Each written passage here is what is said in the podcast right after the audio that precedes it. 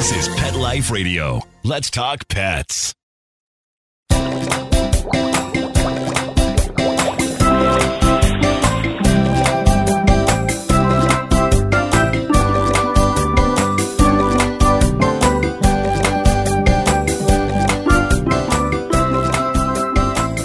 to Aquariumania. I'm your host, Dr. Roy Yanong, speaking to you from the University of Florida's Tropical Aquaculture Laboratory. Thanks for joining us. Although most common freshwater aquarium fish are farm raised, many others are collected worldwide by artisanal fishermen. Good habitat and sustainable practices are key to the longevity of these species and the hobby. My guest today, Mike Tuccinardi, is an aquarium fish expert, sustainable fisheries advocate, and senior editor for Amazonas and Coral magazines. He has explored fisheries all over Asia and South America to foster and improve sustainability and has documented his insights in reports, articles, and travel logs. Join us as Mike shares his fishy experiences from the field. We'll be right back after these messages.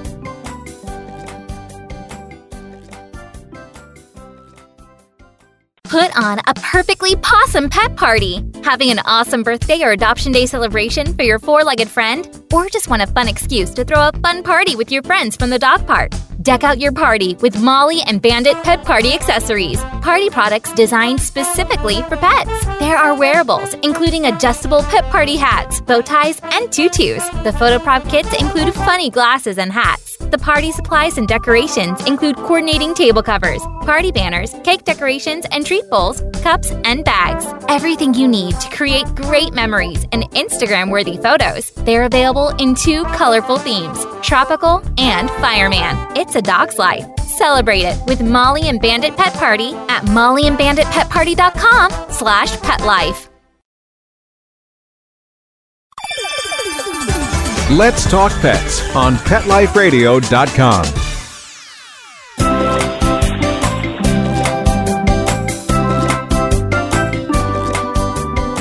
Welcome back to Aquarium Mania on Pet Life Radio. My guest today is Mike Tuccinardi, aquarium fish expert, sustainable fisheries advocate, travel logger, and senior editor and contributor for Amazonas and Coral magazines. Hi, Mike. Thanks for joining us today.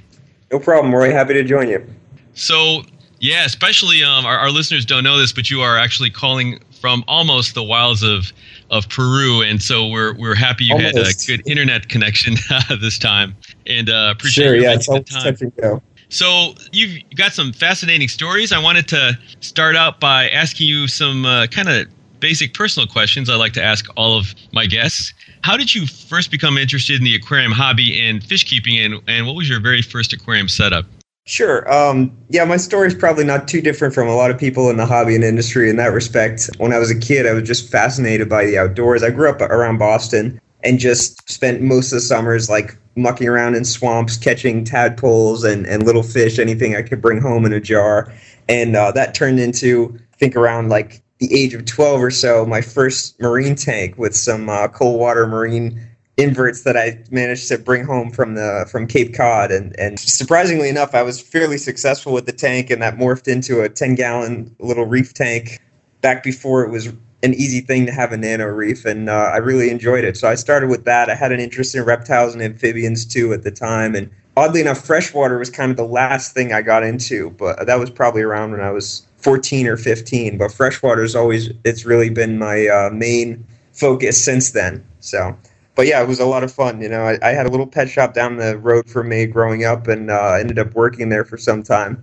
So yeah, you, you work kind of in reverse to what a lot of hobbyists do. Yeah, exactly, exactly. It was kind of strange. I, I just was successful with the marine tank, and then dove back into freshwater. Um, my first freshwater fish was, I'm pretty sure it was a baby black arowana, which is certainly not a you know typical first fish, but uh, I did well with that. I, I love the freshwater fish after that. Got into all kinds of odd, oddball like Amazon or Southeast Asian fish, and had a, a number of tanks growing up. I guess that kind of sets you up for uh, what we're going to discuss today, which is great. Can you tell us a, l- little bit about your background since you were uh, collecting and setting up those first aquariums, Sure. and, and and a little bit about what you did retail, wholesale, and aquarium fish import wise? Sure, yeah. When I was, I think it was around 13 or 14 years old, I started working at that pet store down the road. They basically, I was there so often, they basically were like, hey, you want to come work for us? So that was easy. I, that was an easy yes. And uh, was just fascinated by the fish, the reptiles, all the different forms of life they had there. And uh, so I, I was working there as often as I could sneak out and get there. School vacations, nights, weekends, you name it. I worked there all the way through high school and uh, actually put myself pretty much through college. Uh, went to UMass Lowell and just uh, not too far from Boston and worked at the pet store the whole time, full time, and uh, I learned as much as I could about the fish. But one thing that always fascinated me there was figuring out where the fish came from and how they managed to show up at our door every week in bags. You know, that always was something fascinating for me. And a little bit before Google was or that information was so accessible via Google, I, I had a set of the Aquarium Atlas books. I think this three volume black books that were kind of small but really thick and they always had they just had a page the river the fish came from and a few little bits of info about them. And every time i found something that i didn't know where it was i'd flip through those and look oh wow rio orinoco sure wherever that is you know? Basically these were all blank spaces on a map at that point for me but it was just fascinating. After i was just about ready to finish up with school i was looking at graduation soon and then kind of assumed that the fish thing would always be a hobby of mine, but certainly not a career. But as luck would have it, I kind of was browsing around looking for potential jobs in the industry. I sent an application blind over to Segrest Farms in Tampa. I was looking to move somewhere a little warmer than Boston. And, you know, within a few months, I had moved down there and started working at Segrest, which is one of the largest wholesalers of tropical fish in the U.S. And that just really took things to the next level, seeing where the fish came from, working in an enormous warehouse where we had imports coming from around the world every single day. It was really, really an amazing experience. So I was there for uh, a little over three years uh, before kind of deciding that I wanted to travel a little bit more while I was still relatively young and uh, deciding to uh, go back to school and get a master's. So, how did you end up joining Reef to Rainforest Media, Amazonas, and Coral magazines? I've always really liked writing, and I just early on, I did a lot of marketing work for Segrest, and a lot of it was just pretty much writing, writing about interesting fish we brought in, doing newsletter updates. So I started writing actually for Tropical Fish Hobbyist magazine occasionally, doing the import report column, which was about every other month. And I, I loved it. I had so much fun with it. It was something that I really enjoyed. I learned a lot of photography doing it, trying to get pictures of those awesome fish we were getting in. And then from there, you know, Amazonas is an awesome publication. I remember getting the first issue and just being blown away by the quality and the information in it. And I started blogging for them at first, just occasional little updates. And then when I was uh, getting ready to travel for an extended period of time and visit some of the aquarium fisheries, they were really interested in having my stories end up in the uh, in the magazine. So every month, it seemed like every other month when they're running issues or or doing blog posts, I'd have something in the magazine, and it kind of developed from there.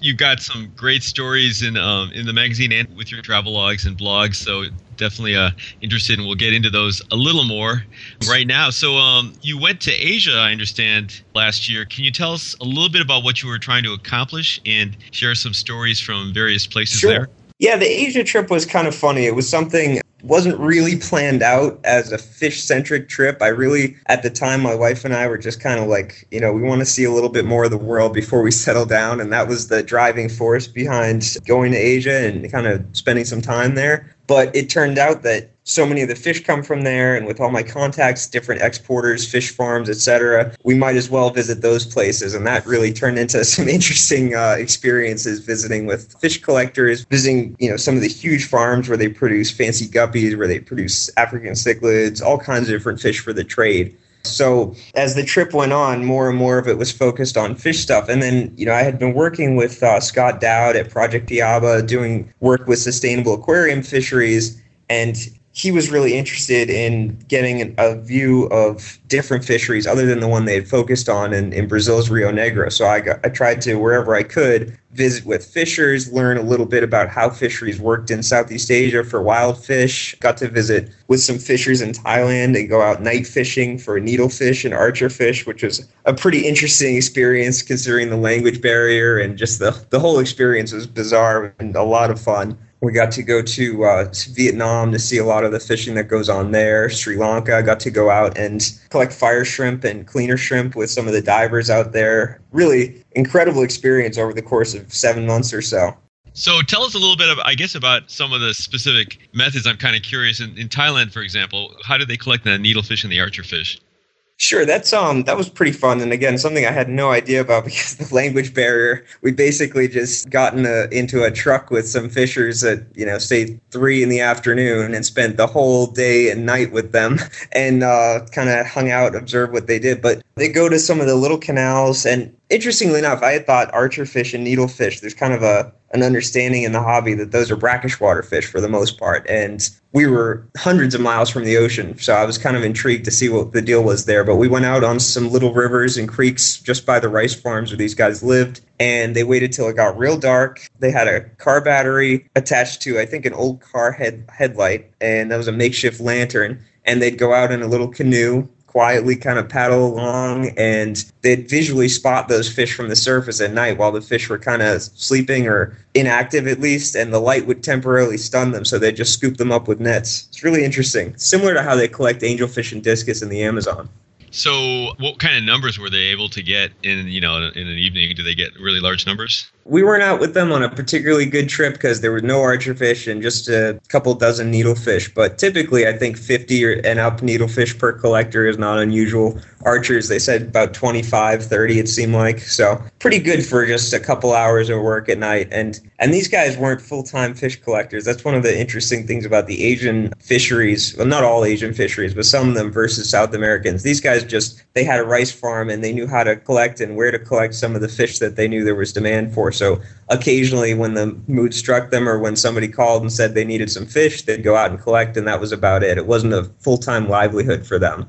Now you mentioned a little bit about differences in aquarium fisheries. How can can you explain a little bit more, I guess, about these differences? Sure. Well, one of the things I've been most interested in and is kind of informed from my work with Project Piaba, where they have a lot of data on one specific fishery in the Rio Negro in Brazil about how that fishery has provided livelihoods for people that are generally sustainable and has actually had a positive impact on environmental preservation there because these these areas where there's very limited options for rural people to have livelihoods if they can collect aquarium fish and uh, get cash incomes, it kind of prevents them from more destructive livelihoods like, say, clear cutting huge swaths of rainforest for agriculture or gold mining, illegal logging, that sort of thing. So I was really interested to see if that was the case in other places or what factors have to come together to make an aquarium fishery be a net positive for an area, an, an environmentally beneficial thing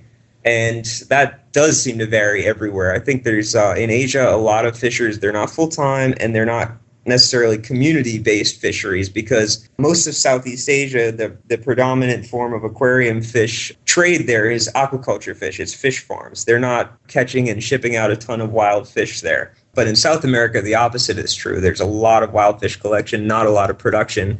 And a lot of the fish collection here is community based. So, sustainability is obviously a real important idea, and of course, also a buzzword um, that can be really difficult sure. to to assess in you know specific situations. Can you explain some of the challenges with determining whether a fishery is sustainable?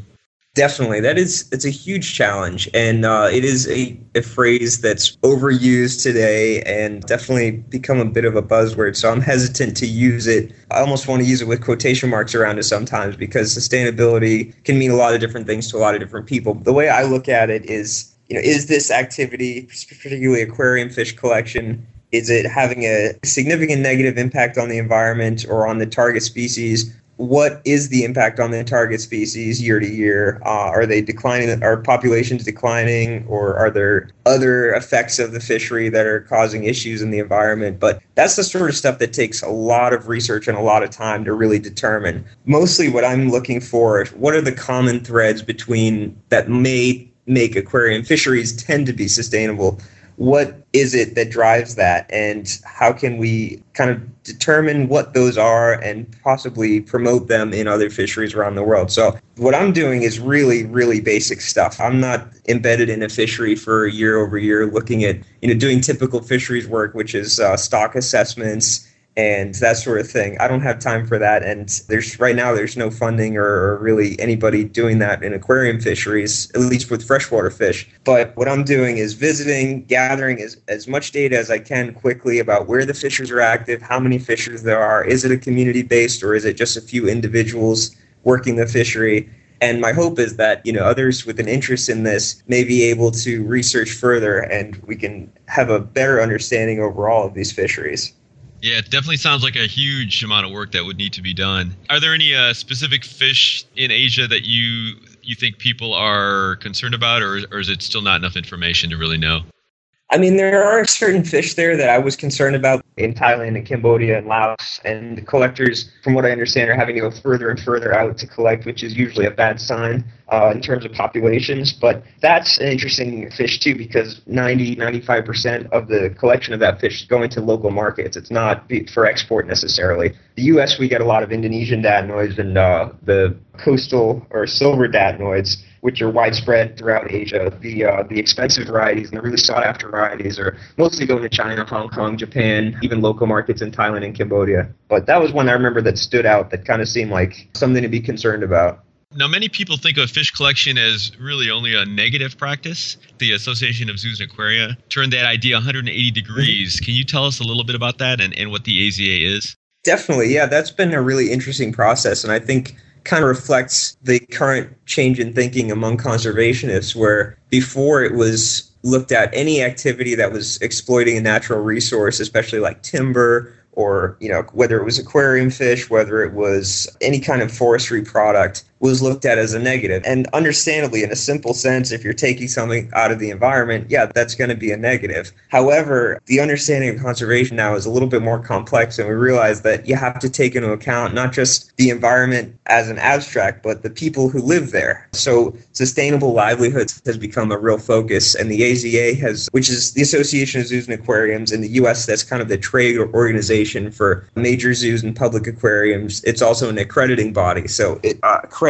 those organizations, those institutions. And this year at their conference, the Freshwater Fish Taxon Advisory Group, FFTAG, that's a group of people within the AZA who work on freshwater fish. They had a booth that was specifically promoting wild fish collection as a potential protector of habitat, critical habitat for animals like elephants, animals like orangutans, who are really, really declining due to habitat destruction. Well, let's take a little break. We'll take a short break and we'll continue our discussion with Mike Tuccinardi, senior editor and contributor for Amazonas and Coral magazines, after these messages from our sponsors.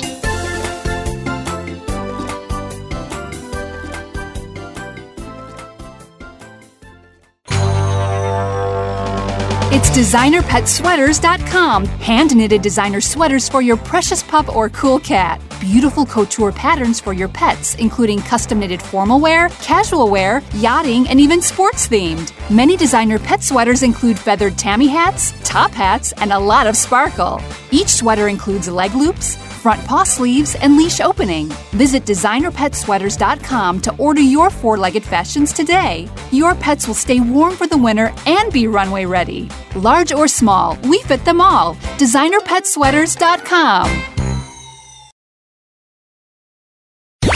Let's talk pets. Let's talk pets on Pet Life Radio. Pet Life Radio. PetLifeRadio.com.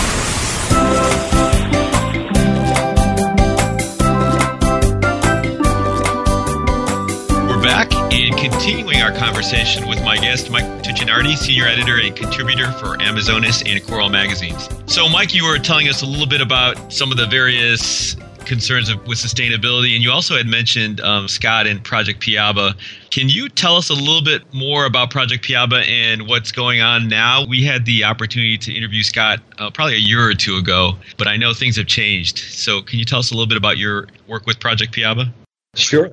Absolutely, yeah. I've been I've been working with them for I want to say almost three years now, and a lot has changed in that time. Project Piaba is going back, you know, almost 20, 25 years now, but in recent years, it's come together as a focus group towards advocacy and promotion and improvement of the fishery on Brazil's Rio Negro.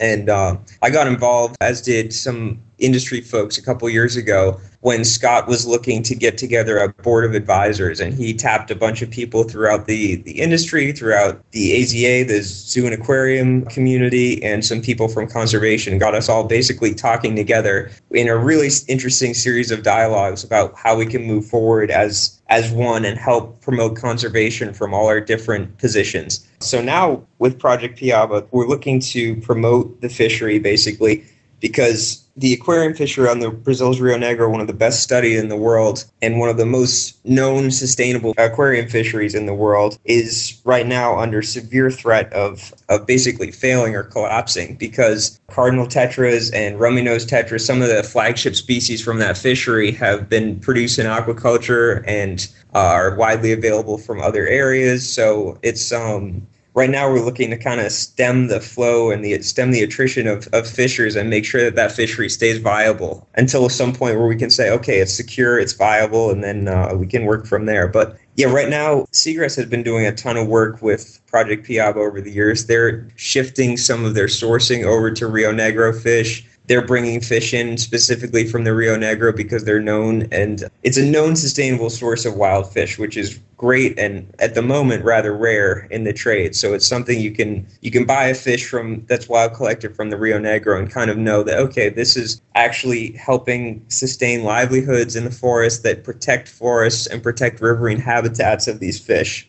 And we've got some retail partners lined up who are really excited to start selling these fish. That's always been a big challenge. Is Project Piaba had this marketing campaign almost, or a great message that was like wild Rio Negro fish, and you can help preserve habitat. But it was always a real challenge to figure out, okay, as a hobbyist, realistically, where can I get these fish? So Segrest and some industry partners in retail and Project Piaba are all coming together to make that a little bit easier for people. So this is, I guess, kind of like a cool country of origin sort of labeling. Are they going to specifically say where fish are coming from in stores then, or how is that going to work? Yeah, ideally it'll be something where we get a little bit more transparency and, and retailers who are partnered up and are interested in doing this will have a specific label that says, okay, this rummy nose tetra or this apistogramma is sourced from the wild Rio Negro. We're still working out the details. I think it won't be really entirely rolled out until uh, early next year, but it's an exciting thing certainly. And um, to be for as a hobbyist to be able to get that to make that choice, make that informed decision to buy a fish that you know is doing good in its source country, that's really cool. I don't think there's many examples of that in the aquarium trade. So I guess that kind of leads to uh, discussion about aquaculture and wild collection. What's the, uh, I guess, the best way to balance aquaculture and wild collection to enhance quote unquote sustainability? Sure. Yeah, it's tough because there's no clear answer in any case whether aquaculture is always better or wild collection is always better. Every single fish it varies really, and um, aquaculture fish are awesome for a lot of species that are you know fairly rare in the wild or just remote to the point of not being wild collection not being a feasible option without aquaculture fish, we wouldn't have an extraordinary number of fish that we can go buy at any local pet store now. So that's uh, I don't want to make it sound like aquaculture is a bad thing. Far from it. But what's becoming important now is kind of looking at each individual case and saying, okay, what's my best sourcing option? And some, I think some of the leaders in the uh, in the aquarium industry and fish wholesale are starting to do that, which is awesome. They're starting to make thoughtful purchasing decisions about what's going to give the best outcome for the environment. And I think hobbyists are interested in doing that, but don't always have access to the information. So one of the most important things is just kind of educating. One of the things I try and do with my articles and my writing, just in general with my work at Piaba, is kind of get hobbyists thinking where do my fish come from? And if I have a choice, what's my best choice in terms of having a positive impact or at least minimizing negative impact? That's kind of an important thing in general in the world today. So, to that point, I guess you kind of addressing it. What can hobbyists do? And is basically there going to be more information? They, do they need to wait until next year, or what's the best way for them to approach those questions in terms of what to buy? Sure. I mean, just as anyone would tell a new hobbyist or uh, even an experienced hobbyist thinking about a new species of fish, do your research. That's really important. And not just about care information. I guess that's the important thing is don't just research, okay, what size tank do I need? What's the best pH and, and hardness to keep this fish at? How am I going to get it to breed? Maybe take it a step further and think, okay, where is the best option to get this fish from? Who am I going to buy it from that I know or I may be able to find out is offering a sustainable option. Is aquaculture better or is wild better? There's certainly cases where aquaculture fish are the more sustainable option, and then there's other cases where wild fish may be the better option. I think in the case of many, if not most, fish collected from the Rio Negro area, wild fish are probably the better option right now. And you know that may change as more research comes out again you need to really think about the scale of it and look at a lot of individual fish species but for right now i think we can fairly safely say based on the body of research that's been done in the rio negro that most of the fish there are not only a sustainable option as in you're not going to be depleting the stocks of fish uh, over time but it's helping preserve the environment there and helping support sustainable livelihoods in a place that really needs it and um, yeah, and I guess that's always going to be kind of a complicated sort of deal, just because of um, of course I'm not knowing. Yeah, so okay. Well, with uh, with the access to information that hobbyists have now compared to even five years ago, it's it's really crazy. It's come a long way. The internet's been a great equalizer in that respect, and I think people are starting to think more about the global scale of things as opposed to just the local. Which pet store should I buy from? No, think think about where the fish came from to begin with, and um, that it, access to information is becoming easier. Um, there's more information than ever out there about where the fish are sourced. A lot of the better retailers in the U.S. and um, online sellers and wholesalers too, they're including sourcing information on the fish. So you're not just buying a, uh, a green discus anymore. You're buying a green Rio Javari discus, or you're buying a uh, green Tefé discus, and it tells you what river system it's collected from. That's that's pretty cool, and I think that's where the a lot of the industry is heading, and a lot of the hobby right now. So that little geographic indicator, that little bit that comes along with the fish adds value to it, and it, it allows a hobbyist to make an informed decision about whether they want to buy that fish from that area. So, moving on now to this year, you have a new mission, and uh, this time it's South America versus Asia from last year. Can you give us a little bit of info on what your goals are for your current visit to the Amazon? Sure. Yeah, this trip has been a lot more focused, which is great. We kind of planned specifically around Amazon basin collection points, some of the hubs where the trade exists here. So we started out in Colombia, eh, in Bogota, about a little over a month ago, and got a chance to go out and visit some of the fisheries there. Went to Leticia, where a lot of the Amazon fish are collected in Colombia, and a lot of it's just been kind of again same as i was doing in asia just asking questions okay where are the fish coming from because when you're in the trade and if you're just kind of perusing some of the information out there, you might think a lot of aquarium fish come from Bogota, but that's far from it. There's no tropical fish up there. It's a cool city in the mountains. So the fish are all coming from different areas of the country and different river systems and trying to figure out okay, which river systems are play an important role in the trade, how many fishers are active. That just real basic ground level information like that has been the stuff I've been compiling and uh, hopefully this will all end up in a publication for the um, IUCN, the International Union for Conservation of Nature. They have a new home aquarium fish subgroup, and, and I'm hoping that most of this information will end up in one of their publications, kind of a, a big overview of the aquarium trade in the world of wild capture fisheries. Can you tell us a little bit more about this home aquarium fish subgroup? What what is their, I guess, ultimate goal, or what is the group trying to achieve?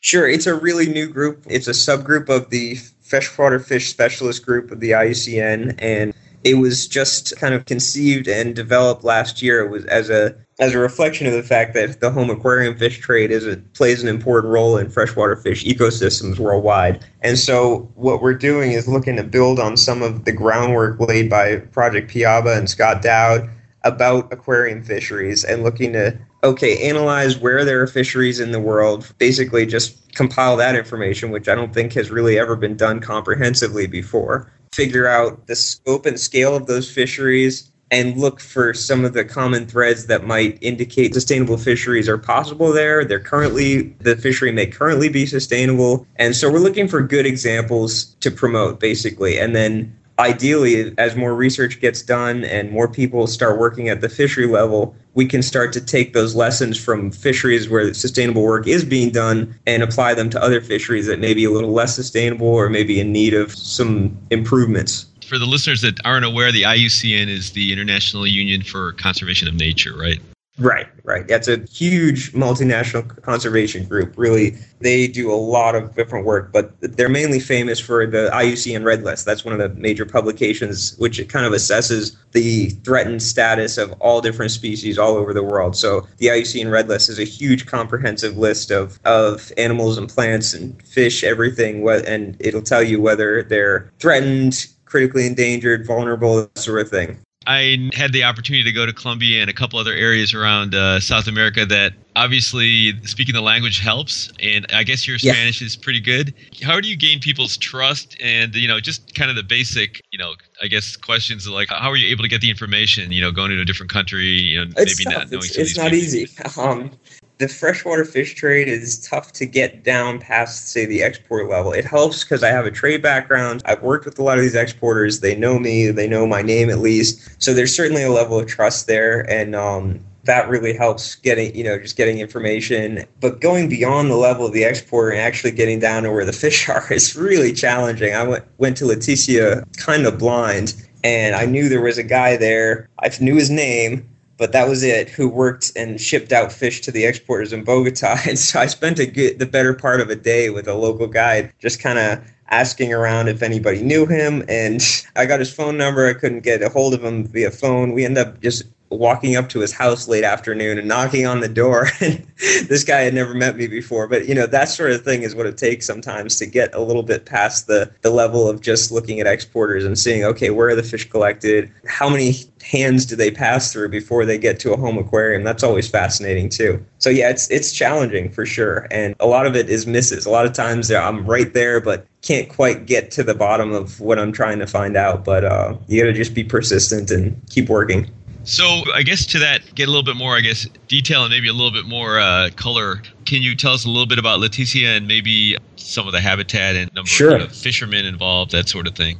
Yeah, Leticia is a fascinating place. It's right on the border of Peru and Brazil, so it's called Tres Fronteras or Three Borders, and uh, it's kind of a lawless or free for all kind of area. There's no border checkpoints, so you can freely walk between all three countries without passports, without any kind of documentation. It's interesting, but there's a lot of aquarium fish there because it's right on the actual Amazon River itself. And it's a beautiful, beautiful area. There's tons and tons of different blackwater streams, whitewater streams. There's large, large areas that right now the Amazon's fairly low there. So we're able to go fishing on some of the sandy beaches and find some really interesting species. But primarily, that fishery is important for Otocinclus, which are a really common mini algae eater for freshwater aquariums, and pygmy Corys That's the other species that comes out of there that's big. And I mean, tens of thousands are collected down there in that region every single year, and that's kind of the bulk of the fishery. But there's a lot of other fish that come out of there, like apistogrammas, angelfish, occasionally freshwater puffers, freshwater leaf fish. So it's a very interesting area.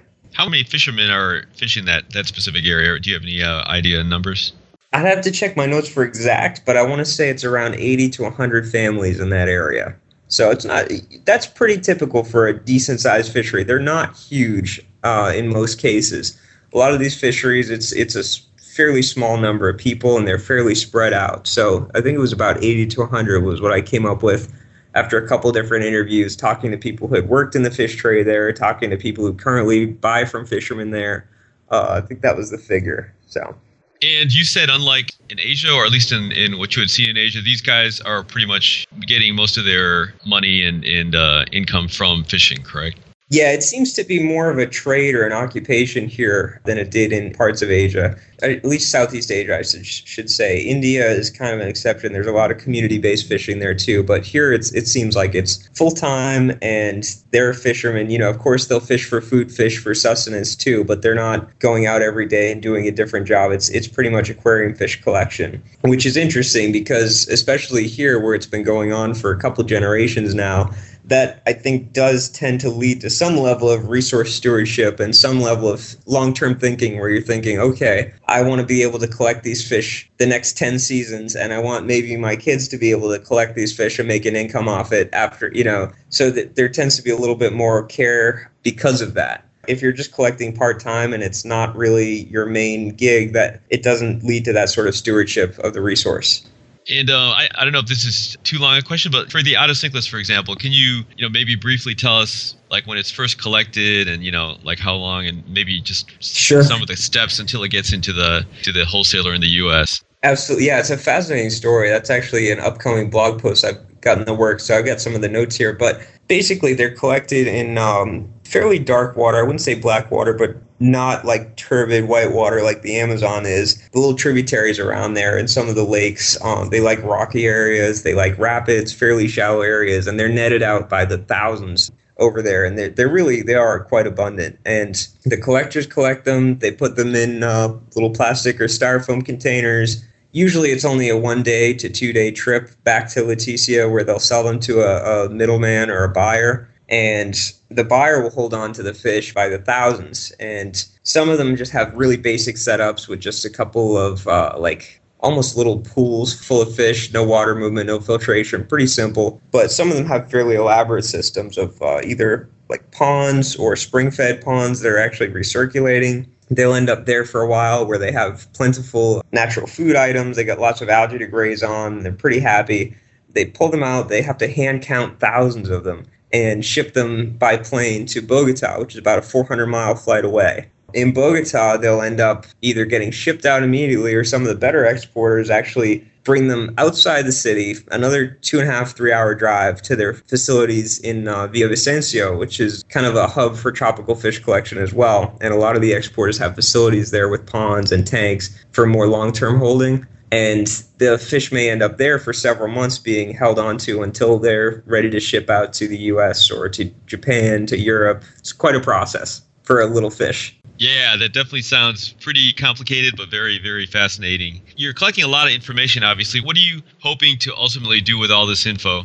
Uh, like I said, the ICN group is kind of hoping to publish a uh, white paper or just a, a broad level overview of the home aquarium fish trade in freshwater fisheries. And so I'm hoping to contribute a lot and uh, be able to put this information to use. And again, it's really basic information. I'm not here working like full time, like a, a full time master's student on a thesis or a PhD student would, where they'd really focus and hone in on one issue. This is kind of high level stuff of just interviews, collecting data. I've got a map that I'm making notes on, but ideally that'll lead to more access to information for people who might be interested in this sort of thing. So not only just potentially more research being done, but for hobbyists too. I'd like to be able to publish this in a format that's uh, a little, you know, readable and accessible. So I think I'll, I'll be publishing chunks and bits and pieces of my uh, information in Amazonas magazine in the coming months and kind of elucidate some of the journeys that the fish make before they get to a home aquarium or before they even leave their country of origin. It's it's really fascinating stuff.